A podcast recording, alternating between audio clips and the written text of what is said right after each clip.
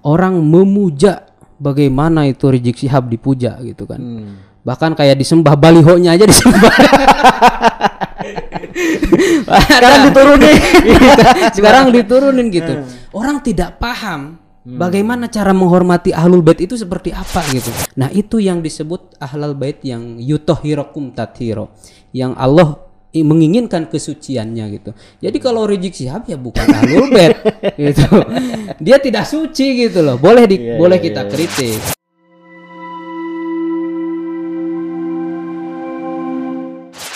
Kang Rikal, Oke, terima kasih Mas Sukron. dai milenial, eh, pegiat media, Media sosial, dan sekaligus CEO eh, channel YouTube Agama Akal. Assalamualaikum, Kang Rikal. Waalaikumsalam warahmatullahi terima kasih nih sudah hadir di eh, podcast Monitor.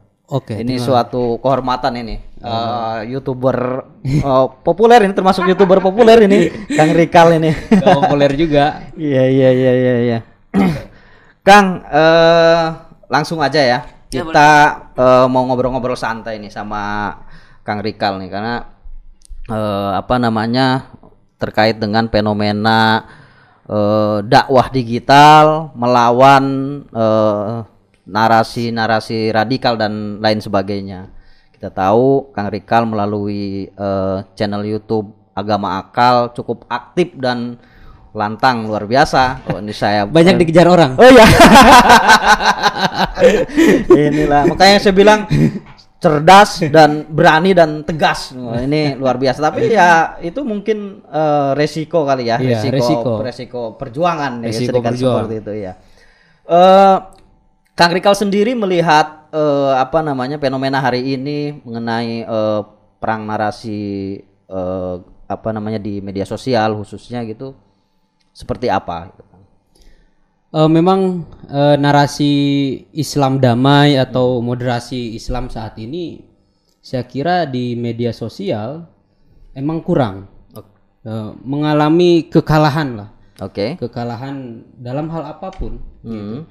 baik ke media-media NU Muhammadiyah atau Muhammadiyah itu ada IB Times eh, Islam berkemajuan Oke. Terus ada NU online dan lain sebagainya saya kira kalah sama media-media yang dikuasai oleh kelompok kanan ini kelompok Islam radikal ini Oke oke oke oke. bagaimana ceramah Habib Rizik misalkan Hmm. yang begitu kasar jadi eh, memang tidak semua ceramah Habib Rizik itu kasar Oke. ada yang ada yang baiknya gitu Hmm. tetapi yang di blow up ini yang kasarnya sehingga yang sampai ke masyarakat itu yang itu nah dari sinilah eh, muncullah eh, kebencian-kebencian yang di yang dikonsumsi oleh masyarakat gitu. Ya ini Habib kok bilang kayak gini gitu. Nah ini kan jadi contoh yang buruk bagi halayak eh, publik gitu. Oke oke oke. Itu juga yang kemudian menginspirasi eh, Kang Rikal eh, terjun eh, di dunia digital ya, Iya. mela- menyampaikan pesan-pesan apa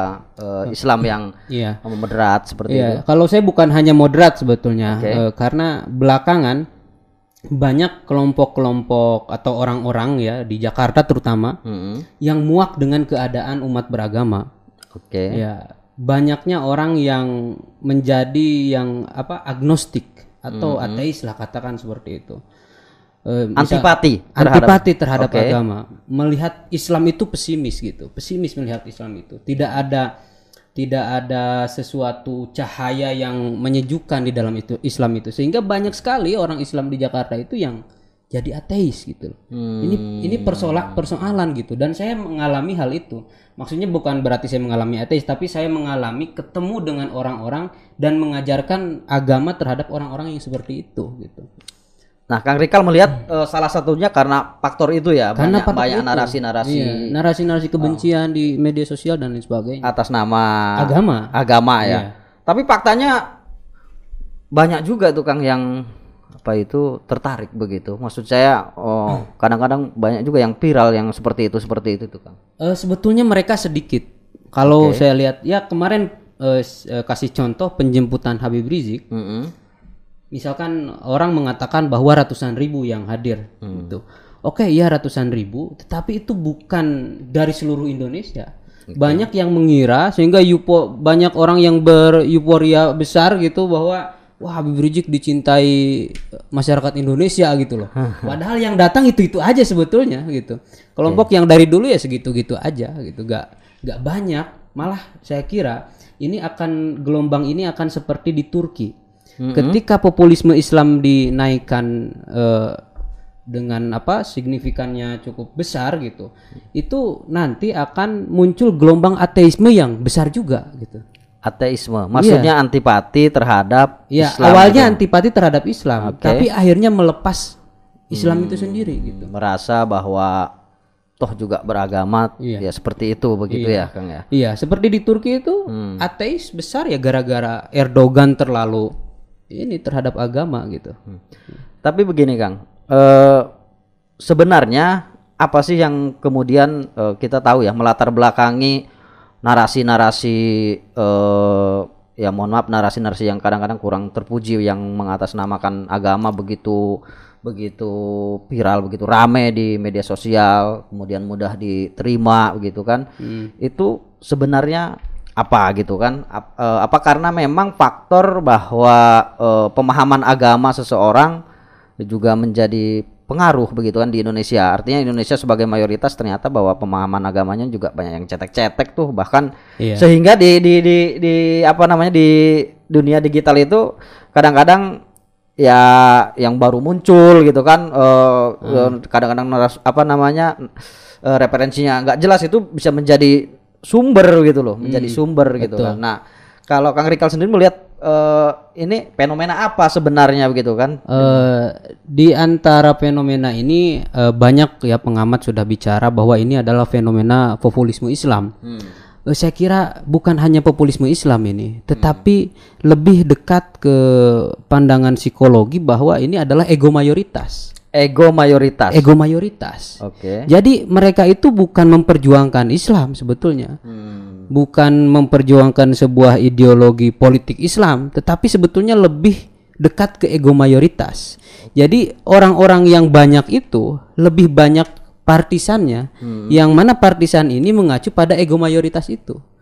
Bukan bukan apa ya, bukan me- memang pengen dia ingin menegakkan syariat Islam dan lain sebagainya, tapi lebih terpanggil karena ego mayoritas itu. Oh, Gitu. Oke. Bukan ini ya, apa namanya? Oh, ini semangat kebangkitan Islam begitu ya. Saya kira kalau semangat kebangkitan Islam eh, enggak lah. Enggak. Enggak ada. Ke- justru kebangkitan Islam yang dimaksud itu sebetulnya bukan kebangkitan politik. Oke. Gitu. Itu kebangkitan yang dimaksud kebangkitan Islam itu ya harusnya kebangkitan akhlak moral orang Hmm. Islam gitu. Ini gimana ada orang mengkampanyekan revolusi akhlak sedangkan dia sendiri tidak berakhlak gitu. nah, ini kan ini kontradiktif gitu loh. Nah. Nah dan kalau saya lihat eh, misalkan eh, yang tadi Mas Sukron bilang bahwa eh, banyaknya penceramah-penceramah yang tidak menggunakan referensi dan lain Iya. sebagainya. Loh ini memang sekarang ini pasca Brexit dan terpilihnya Trump itu di dalam kamus Oxford itu muncul istilah post truth itu yang Oke. sekarang lagi viral lah. Nah eh, post truth itu kan semacam kebohongan-kebohongan yang diulang-ulang. Contoh saya kasih contoh ada sebuah kabar Habib Rizik itu dimimpikan oleh Habib Umar.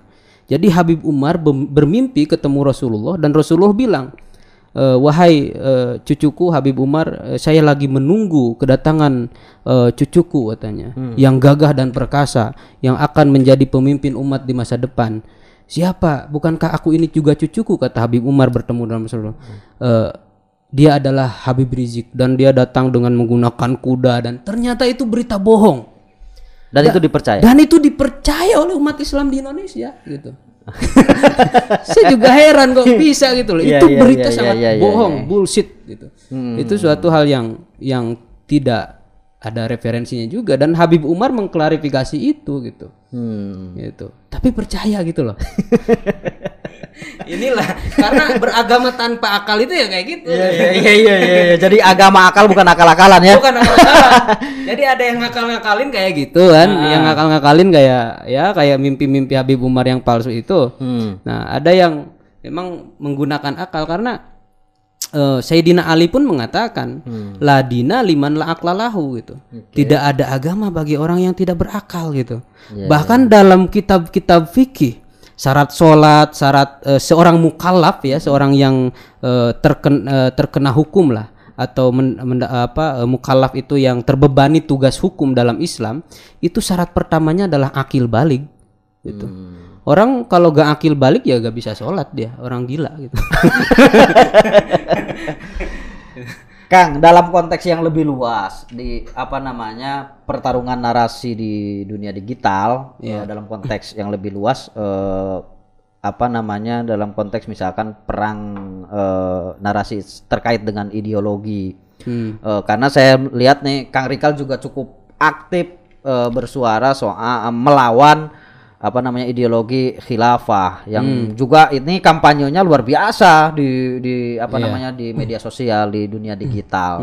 Nah eh, itu kan sebenarnya jauh eh, apa namanya sebelum apa era dunia digital ini sebenarnya sih sudah banyak. Cuman mungkin sekarang kan lebih terbuka jadinya begitu kan, Oke. lebih lebih terbuka. Nah ini eh, bagaimana dalam konteks ini Kang? Eh, soal ideologi khilafah. Ah, ah, soal ideologi. Eh, saya ingin melihat bahwa eh, merujuk lagi ke sejarah gitu ya, karena eh, manusia itu pasti mempunyai sejarah-sejarah yang eh, cukup berkaitan gitu.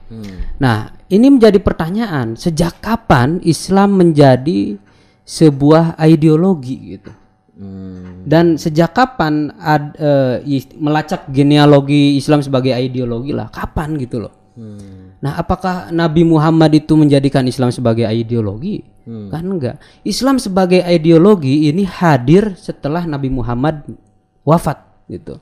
Oke. Di situ muncul Syiah, muncul Sunni. Hmm. Nah, ini kan faksi-faksi yang nantinya akan lahir gitu. Faksi Ali disebut Syiah, faksi Abu Bakar disebut Sunni dan lain sebagainya. Hmm. Dari sinilah muncul ideologi yang mana ideologi ini kalau ideologi tentunya pasti ada sebuah tindakan kan ak- untuk mencapai tercapainya ideologi tersebut. Oke. Nah, misalkan ISIS punya ideologi khilafah atau HTI punya ideologi khilafah dan sebagainya. Nah, itu mereka punya tindakan-tindakan untuk mencapai ideologi. Tindakan itu seperti apa? Ya boleh jadi terorisme. Dalam pandangan teroris kan pengeboman itu adalah muamal adalah eh, ini apa mua- amal ya, beramal gitu. Me- Melaksanakan amaliyah gitu. Melaksanakan amaliyah itu ya dengan ngebom itu gitu. Nah, makanya ini yang saya perangi gitu. Jadi sejak kapan Islam menjadi sebuah ideologi itu? Sejak se- sejak meninggalnya Rasulullah. Jadi Islam ini sekarang sudah jauh dari sumbernya gitu. Eh, eh, sudah ah udah pokoknya jangankan ini ya eh, kitab Bukhari Muslim aja. Kitab Bukhari lah itu dicatat 300 tahun setelah Nabi wafat gitu. Nah, ini tentunya Kitab ada- hadis kitab Bukhari hadis Muslim iya ya. dan banyak sekali orang yang salah menafsirkan hadis gitu. Ini menjadi problem kita sehingga hadis yang tidak ada hubungannya dengan politik di apa disampaikan dengan eh, apa dengan dalam ceramah-ceramah politik misalkan. Nah, ini ini persoalan kita gitu. Nah, sa- saya menentang ideologi ini gitu. Kenapa sih mereka begitu masif gitu? Eh, mungkin karena kebanyakan umat saat ini pertama jauh juga dari agama dan jadi kan tadi di sisi lain ada satu kelompok yang pesimis terhadap agama, ya, namun di sisi lain juga ada kelompok yang optimis melihat agama gitu. Nah, kenapa kalau saya eh, bertemu Habib Ali Mahdi kemarin dia bilang bahwa kenapa umat ini berpecah belah gitu? Karena banyaknya orang-orang yang memposisikan diri sebagai eh, sebagai tokoh agama gitu. Oke.